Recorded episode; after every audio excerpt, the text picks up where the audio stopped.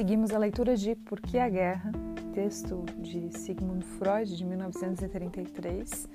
Na verdade, uma troca de cartas entre Einstein e Freud.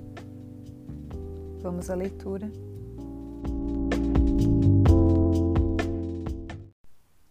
Carta de Einstein a Freud. Caput, junto a Potsdam, 30 de julho de 1932. Prezado Sr. Freud, sinto-me muito contente pelo fato de que, através da sugestão de um debate em forma de livre troca de opiniões com uma pessoa de minha própria escolha sobre um problema escolhido livremente, a Liga das Nações e seu Instituto Nacional de Cooperação Intelectual em Paris ofereceram-me a oportunidade única de debater com o senhor sobre essa questão que, no estado atual das coisas, aparece como a mais importante da civilização. Há um caminho para libertar os seres humanos da fatalidade da guerra? A visão de que, através dos progressos da técnica, essa indagação tenha se tornado uma questão de existência para a humanidade civilizada está, em geral, bastante impregnada, e mesmo assim Todos os esforços ardentes em favor de sua solução até agora fracassaram em medida assustadora. Acredito que, mesmo entre aqueles que se ocupam de maneira prática e profissional desse problema, há o desejo vivo, nascido de um certo sentimento de impotência, de perguntar às pessoas sobre a sua concepção do problema, pessoas que, por sua atividade científica habitual, tomaram uma grande distância em relação aos problemas da vida. No que me concerne, a orientação habitual do meu pensamento não me fornece nenhum acesso às profundezas do querer e do sentir humanos, de modo que na troca de opiniões que estamos tentando, não posso fazer muito mais do que tentar elaborar a postulação da questão e, antecipando as tentativas de solução mais externas, dar a oportunidade ao Senhor de esclarecer a questão do ponto de vista de seu conhecimento profundo da vida pulsional humana. Confio que o Senhor possa indicar meios de educação que sejam capazes de eliminar, por um caminho de certa forma não político, os obstáculos psicológicos que aquele que não é experiente em psicologia certamente entende, mas cujas correlações e variabilidade não consegue julgar. Como eu mesmo sou um ser humano livre de afetos de natureza nacionalista, parece-me simples o aspecto exterior, organizacional do problema. Os Estados criam uma autoridade legislativa e judiciária para arbitrar todos os conflitos que surgem entre eles eles se comprometem a se submeter às leis estabelecidas pela autoridade legislativa e apelar para a jurisdição em todos os casos litigiosos, a se curvarem condicionalmente às suas decisões, bem como a executar todas as medidas que a jurisdição julgar necessárias para a realização de suas decisões. Aqui já me deparo com a primeira dificuldade. Uma jurisdição é uma instituição humana que quanto menos poder tiver à sua disposição para impor as suas decisões, mais estará inclinada a tornar suas decisões acessíveis a influências extrajurídicas. É um fato com o qual temos de contar. Direito e poder estão inseparavelmente ligados, e os vereditos de um órgão judiciário se aproximam mais do ideal de justiça da comunidade em cujo nome e interesse o direito é pronunciado, quanto mais essa comunidade conseguir meios de poder para exigir respeito ao seu ideal de justiça.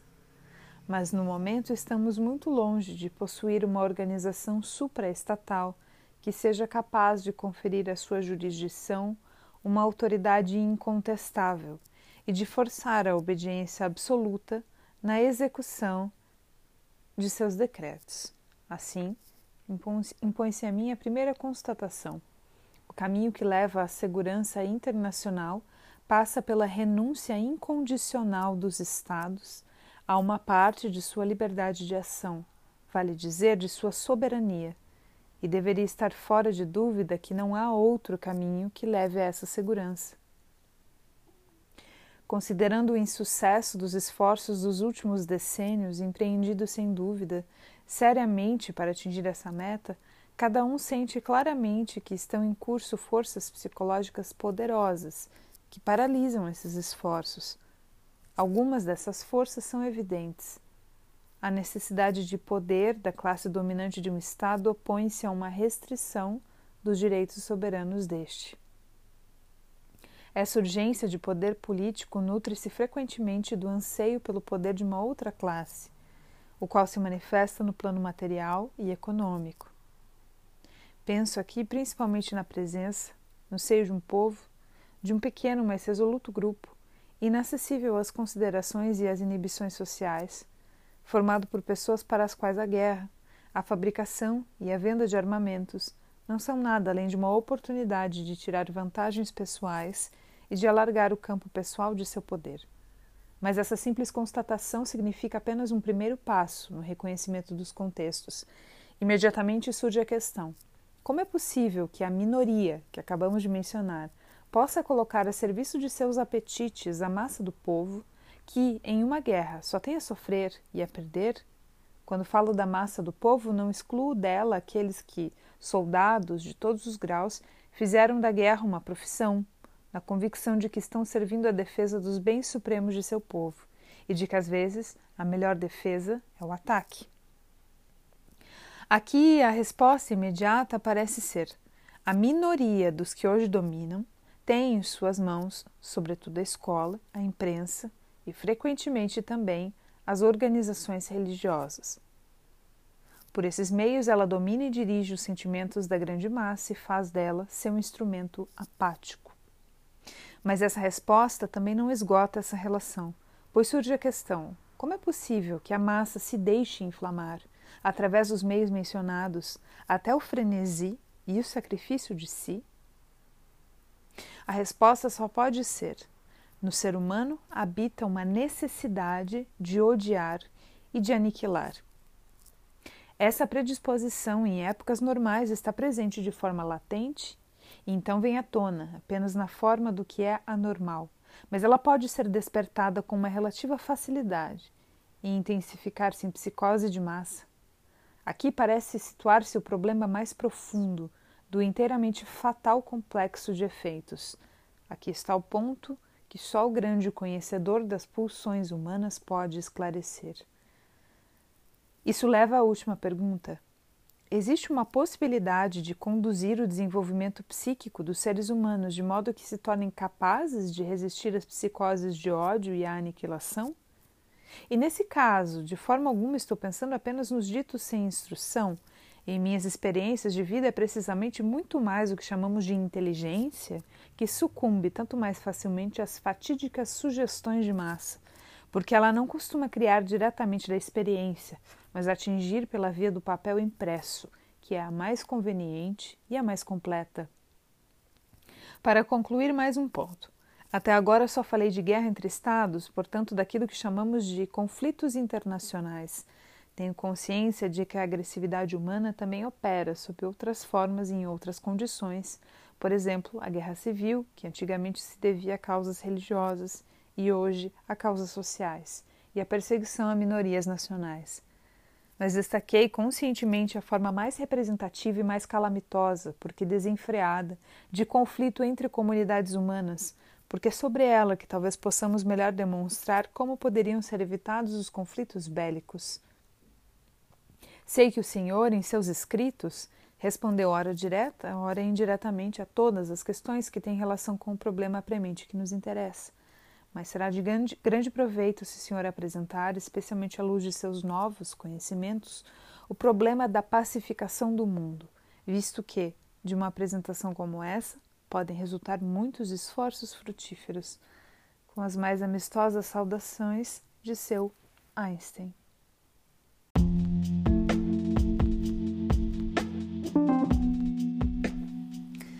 Carta de Freud a Einstein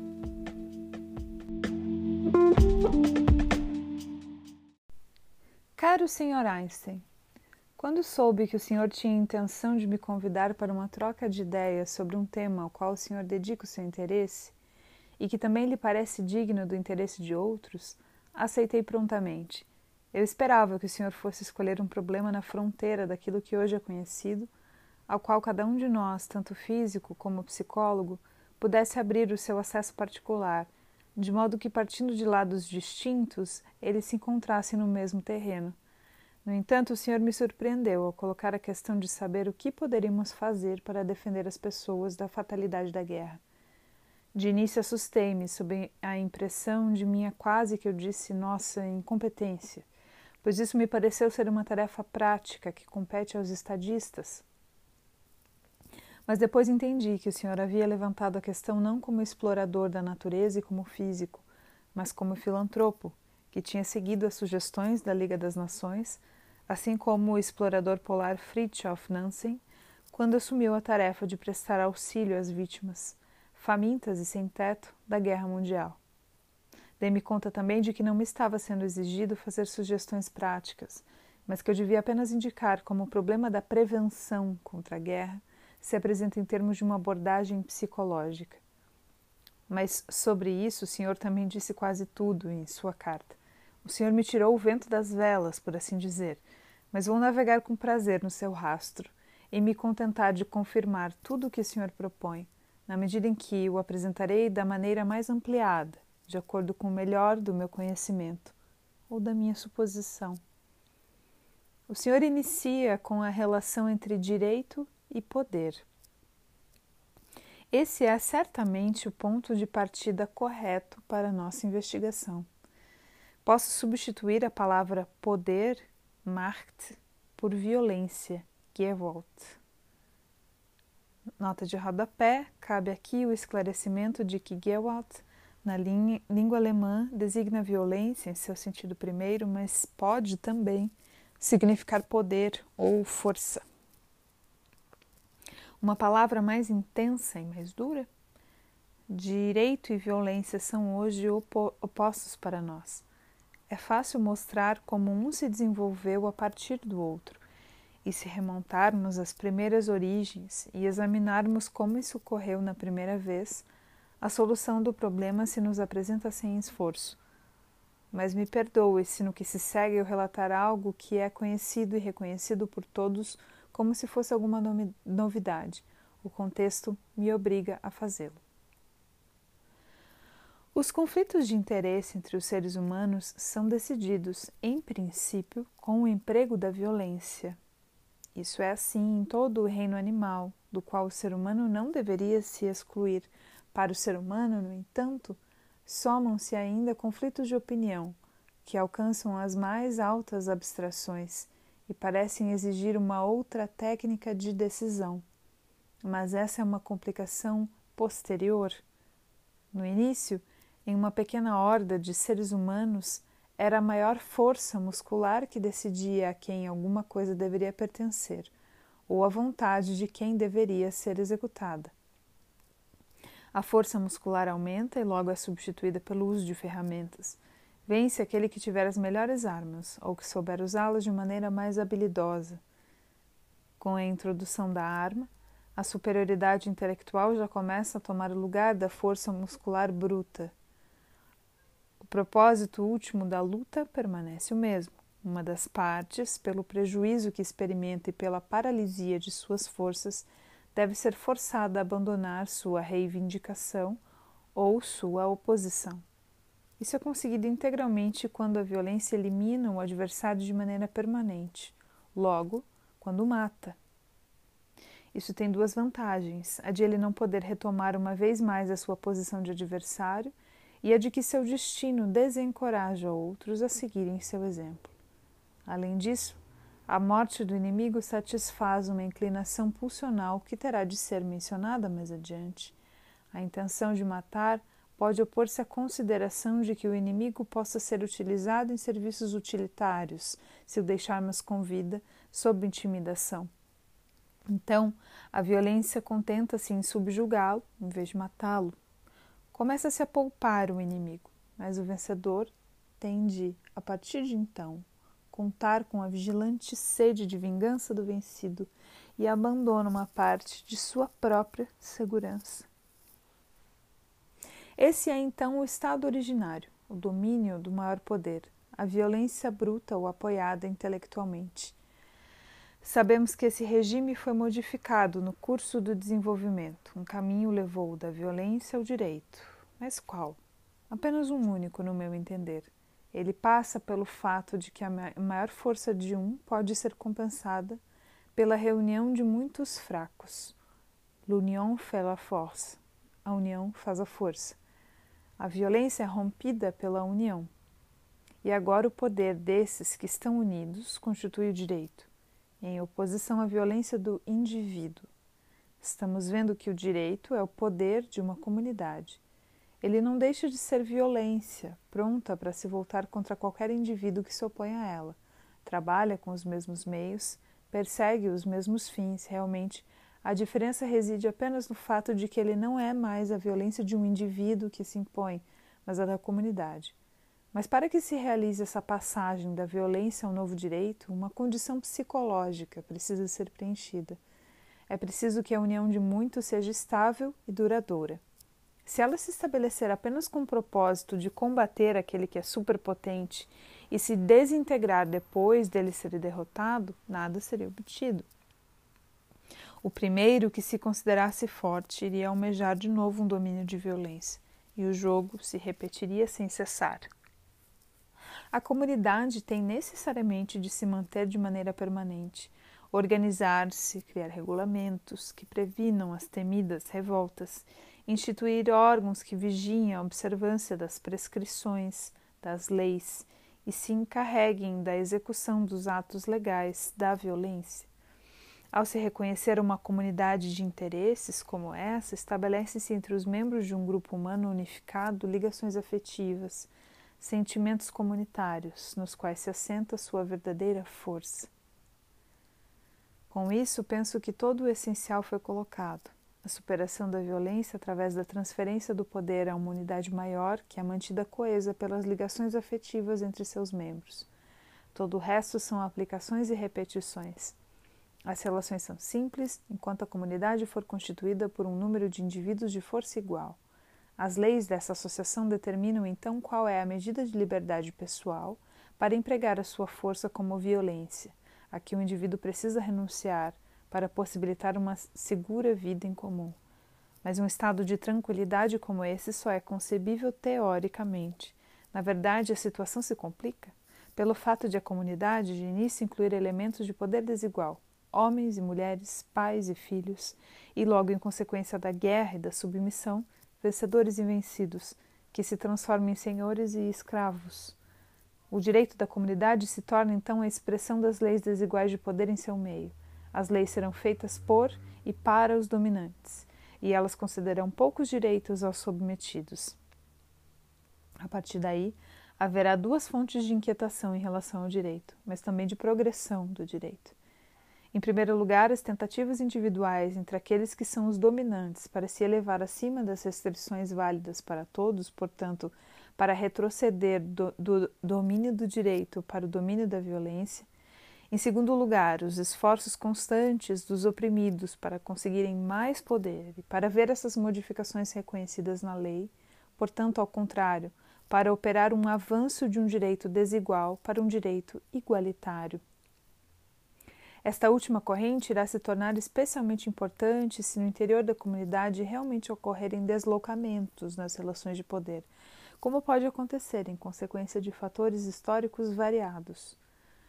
O direito pode então adaptar-se lentamente às novas relações de poder, ou, o que acontece com mais frequência, não estando a classe dominante disposta a considerar essa modificação, parte-se para a revolta, para a guerra civil, portanto, para uma suspensão temporária do direito e para novas provas de violência, após as quais uma nova ordem de direito é instituída.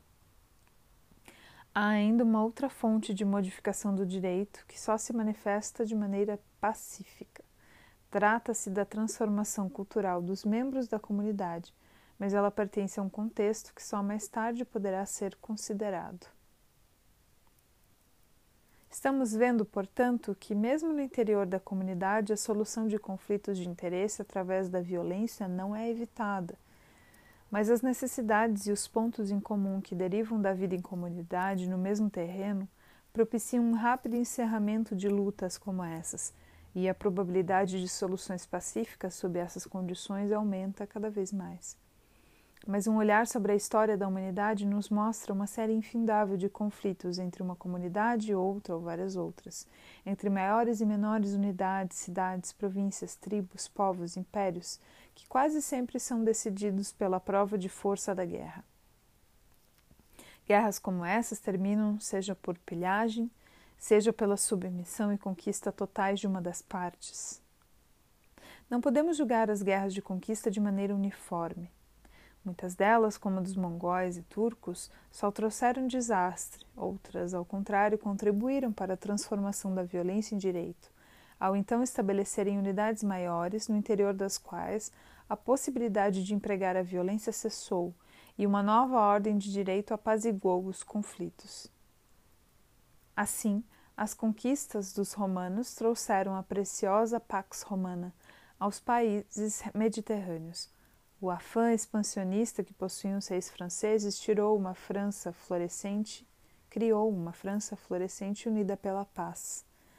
Por mais paradoxal que isso soe, temos de admitir que a guerra não seria nenhum meio inapropriado para estabelecer a tão almejada paz eterna, porque ela é capaz de criar aquelas grandes unidades no interior das quais um forte poder central, Zentralgewalt, torna impossíveis outras guerras.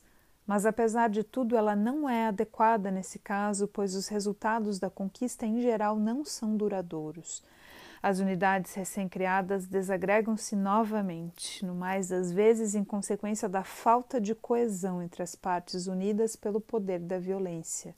Gewalt. E além disso, até agora, a conquista só pôde criar uniões parciais, embora de grande extensão, cujos conflitos, mais do que nunca, exigiram a decisão pela violência. Assim, como consequência de todos esses esforços bélicos, resultou apenas que a humanidade trocou as numerosas e mesmo incessantes pequenas guerras por grandes guerras, raras, mas tanto mais devastadoras. Aplicando isso ao nosso presente, obtém-se o mesmo resultado a que o Senhor chegou por um caminho mais curto. Uma prevenção segura contra as guerras só é possível se as pessoas se unirem para a instituição de um poder central ao qual será transferido o direito de arbitrar em, to em todos os conflitos de interesse. Aqui estão claramente reunidas duas exigências: a de que seja criada uma instância suprema como essa e de que a ela seja outorgado o poder necessário. Uma só não valeria de nada.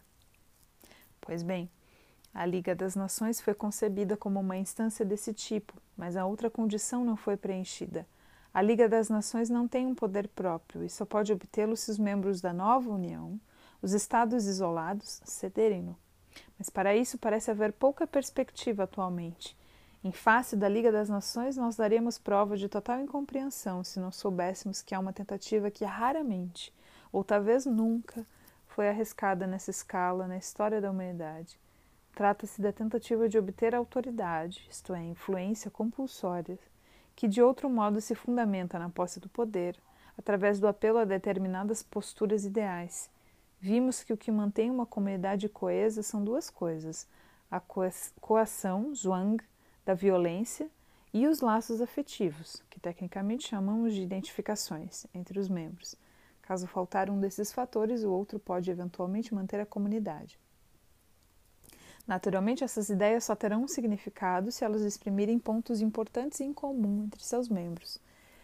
Pergunta-se então qual é a sua força. A história ensina que, de fato, elas exerceram seus efeitos. A ideia panelênica, por exemplo, a consciência de que se era melhor do que os bárbaros que viviam nas redondezas, que encontrou uma expressão tão intensa nas antifictionias, nos oráculos e nos jogos, era suficientemente forte para atenuar os costumes belicistas entre os gregos, mas evidentemente não foi capaz de prevenir disputas bélicas entre facções do povo grego, nem sequer de impedir uma cidade ou uma liga de cidades de se aliar ao inimigo persa para prejudicar um rival.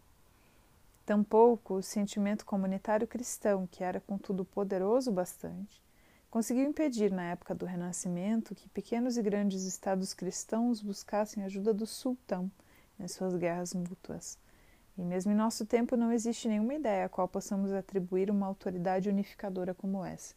Que os ideais nacionais que hoje imperam entre os povos pressionam para um efeito oposto está bastante evidente. Há pessoas que predizem que só a introdução generalizada da maneira de pensar bolchevista poderá pôr fim às guerras, mas hoje estamos de qualquer modo muito distantes dessa meta, e talvez ela só possa ser alcançada após terríveis guerras civis. Parece, portanto, que a tentativa de substituir o poder real pelo poder das ideias ainda se vê condenada ao fracasso. É um erro de cálculo não considerar que o direito era originalmente violência bruta e que ainda hoje não pode prescindir do apoio da violência. Agora posso passar a comentar outra de suas teses. O senhor se surpreende de que seja tão fácil incitar as pessoas para a guerra e supõe que haja algo nelas, uma pulsão de odiar e aniquilar, que vai ao encontro dessa incitação. Novamente, só posso concordar irrestritamente com o Senhor. Acreditamos na existência de uma pulsão como essa e justamente nos esforçamos, nos últimos anos, para estudar suas manifestações.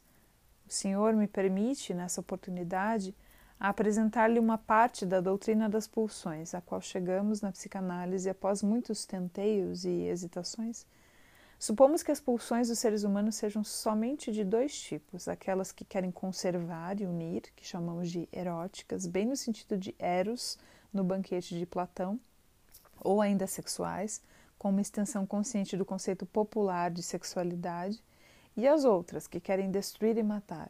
Agrupamos essas últimas como pulsão de agressão ou pulsão de destruição.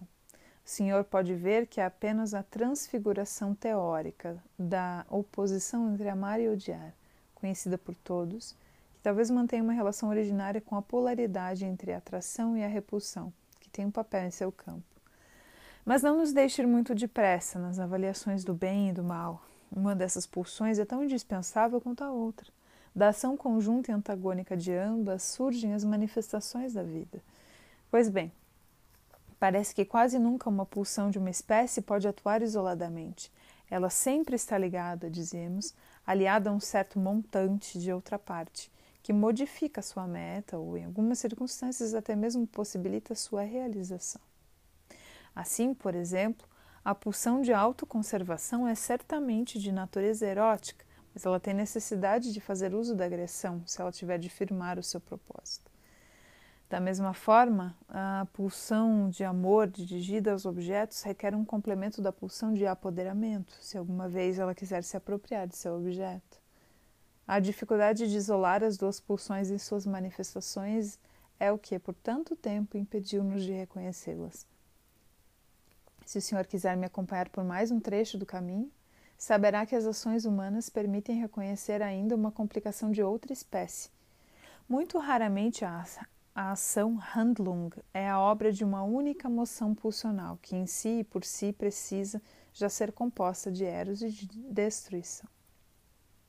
Em regra, muitos motivos configurados da mesma maneira precisam se encontrar para possibilitar a ação.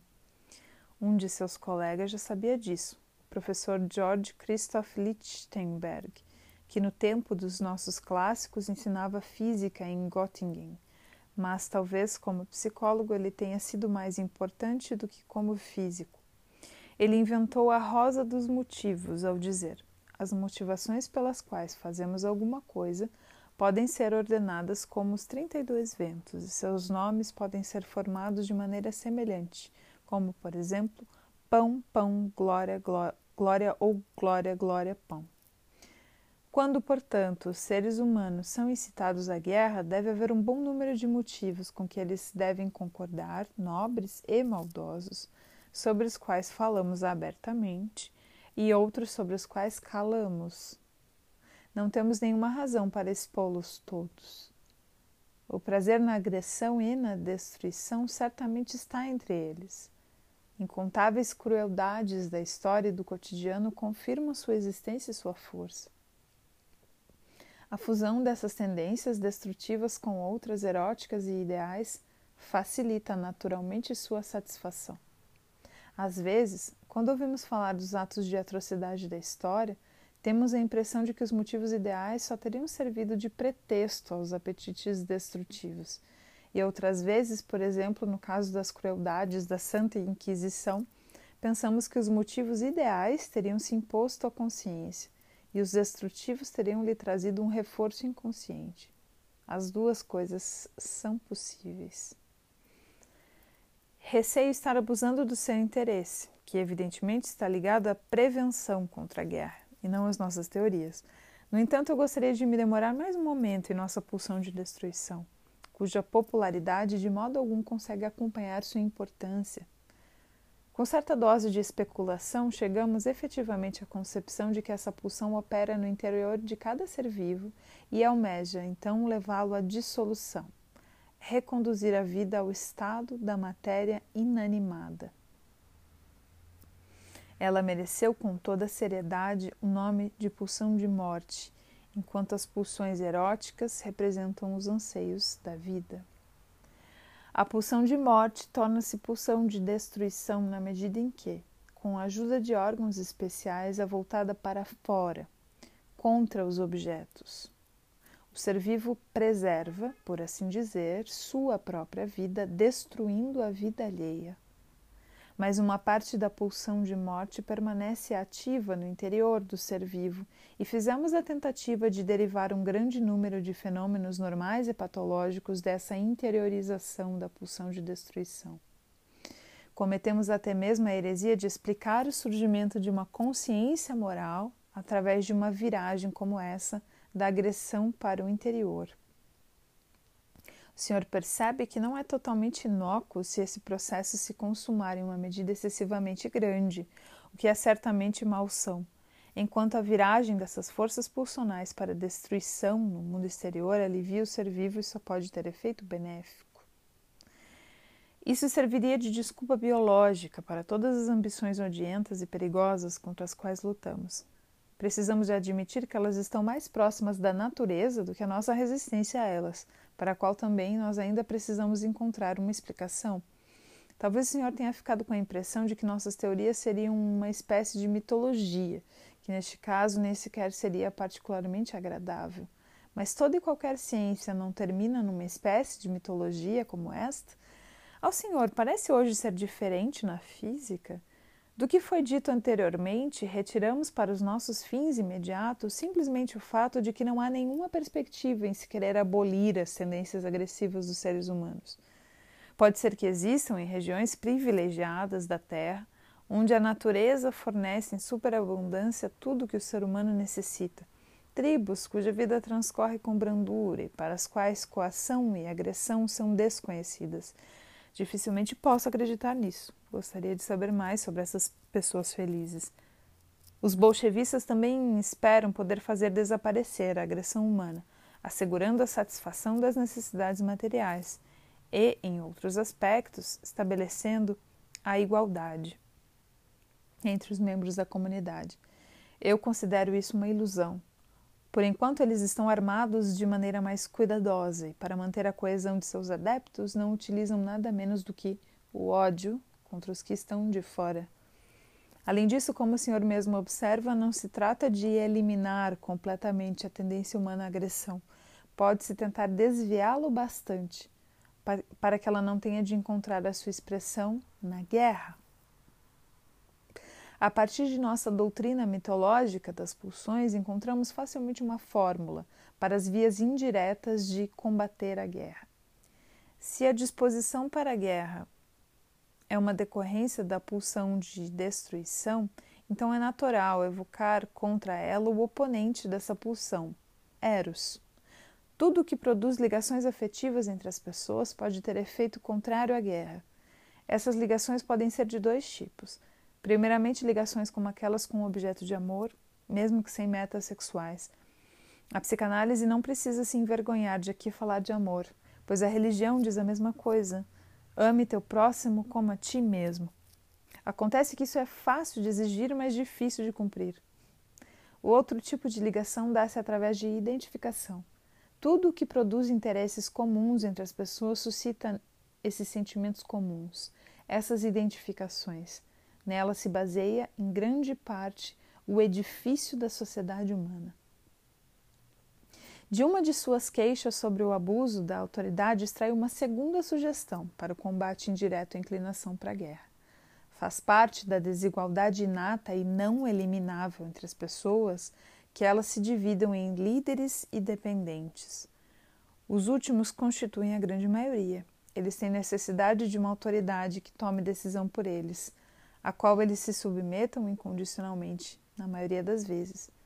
Aqui deveria ser acrescentado que necessariamente se teria de consagrar mais cuidado do que até agora para educar uma camada superior de pensadores autônomos, não propensos à intimidação e combatentes pela verdade, sobre os quais recairia a orientação das massas não autônomas. Que as usurpações dos poderes estatais e a proibição do pensamento pela Igreja não sejam favoráveis ao intento dessa natureza, isso não requer de nenhuma prova. Naturalmente, o estado ideal seria uma comunidade de seres humanos que submeteu a sua vida pulsional à ditadura da razão. Nada mais poderia suscitar uma união tão perfeita e capaz de resistência entre as pessoas, mesmo sob a renúncia às ligações afetivas entre elas. Mas é altamente provável que esta seja uma esperança utópica. Os outros meios para impedimento indireto da guerra são certamente mais exequíveis, mas não prometem nenhum êxito rápido. Acabamos pensando com má vontade nos moinhos que moem tão lentamente que poderíamos morrer de fome antes de obter a farinha. Como o senhor pode ver, é nisso que resulta pedir conselhos para, sobre tarefas práticas urgentes a um teórico alheio ao mundo. Melhor seria esforçar-se em cada caso isolado para enfrentar o perigo com os meios que justamente temos em mãos. Mas eu gostaria de tratar de mais uma questão que o senhor não colocou em sua carta e que me interessa particularmente. Por que nos indignamos tanto com a guerra, o senhor e eu e tantos outros? Por que não aceitamos como mais uma das muitas penosas desgraças da vida? Afinal, ela parece estar de acordo com a natureza, bem fundada biologicamente, praticamente inevitável. Não se abale com minha pergunta. Para fim de uma investigação, talvez possamos colocar a máscara de distanciamento, da qual na realidade não dispomos, a resposta será: porque todo e qualquer ser humano tem o direito à sua própria vida, porque a guerra aniquila vidas humanas cheias de esperança, coloca cada um dos seres humanos em situações que o degradam, obriga-o a assassinar outros, o que ele não quer, destrói valores materiais preciosos, resultados do trabalho humano e muitas outras coisas.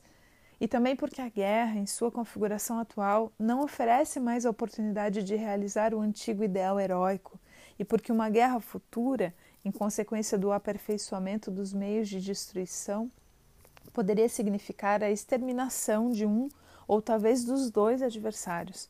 Tudo isso é verdade e parece tão incontestável que nos admiramos apenas que a prática da guerra ainda não tenha sido rejeitada por um acordo geral entre as pessoas. Certamente podemos discutir sobre alguns desses pontos, a questão é saber se a comunidade também não deve ter um direito sobre a vida do indivíduo. Não podemos condenar todas as espécies de guerra com a mesma medida. Enquanto houver reinos e nações dispostos à aniquilação desconsiderada de outros, esses outros terão de estar armados para a guerra. Mas queremos passar por cima de tudo isso rapidamente, pois não é essa a discussão que o Senhor me convocou. Tem em mente outra coisa. Acredito que a razão principal pela qual nos indagamos contra a guerra é que não podemos deixar de fazê-los. Somos pacifistas porque temos razões orgânicas para isso. Então nos é fácil justificar nossa posição com argumentos. É claro que isso não pode ser entendido sem explicação. O que penso é o seguinte: desde tempos imemoriais ocorre na humanidade o processo de desenvolvimento da cultura. Sei que outros preferem chamá-lo de civilização. É esse processo que devemos o melhor do que nos tornamos e uma boa parte daquilo do que sofremos. Os fatores que o ocasionaram em seus inícios são obscuros, seu desfecho incerto, algumas de suas características são evidentes. Talvez ele leve à extinção da espécie humana, pois é prejudicial à função sexual em mais de uma maneira. E já hoje em dia, raças incultas e camadas mais atrasadas da população multiplicam-se mais do que as altamente instruídas. Talvez esse processo seja comparável à domesticação de certas espécies de animais, sem dúvida, ele traz consigo modificações corporais. Ainda não nos acostumamos com a ideia de que o desenvolvimento cultural seja um processo orgânico como esse. As alterações psíquicas concomitantes ao processo cultural são notáveis e inequívocas. Elas consistem em um deslocamento progressivo das metas pulsionais e de uma restrição das moções pulsionais. Sensações que para os nossos ancestrais eram plenas de prazer tornaram-se indiferentes ou até mesmo desagradáveis para nós. Existem razões orgânicas para as nossas exigências ideais éticas e estéticas terem mudado. Das características psicológicas da cultura, duas parecem ser as mais importantes: o fortalecimento do intelecto, que começa a dominar a vida pulsional, e a interiorização da inclinação à agressão, com todas as suas consequências vantajosas e perigosas. No entanto, as posturas psíquicas que o processo de cultura nos impõe estão em contradição com a guerra, da maneira mais gritante, e é por isso que temos nos indignar com, com ela. Nós simplesmente não a suportamos mais. E não se trata apenas de uma recusa intelectual e afetiva. Para nós, pacifistas, Trata-se de uma intolerância constitucional, uma idiosincrasia de alguma forma levada ao extremo. E, na verdade, parece que as degradações estéticas da guerra não têm um papel menor em nossa revolta do que as suas crueldades. Quanto tempo ainda temos de esperar até que os outros também se tornem pacifistas? Não saberíamos dizer, mas talvez não seja uma esperança utópica que a influência desses dois fatores, a postura cultural e a angústia justificada diante dos efeitos de uma guerra futura consiga pôr fim à prática da guerra em um tempo previsível. Por quais caminhos ou desvios não podemos adivinhar? Enquanto isso, temos o direito de nos dizer: tudo o que estimula o desenvolvimento cultural também trabalha contra a guerra.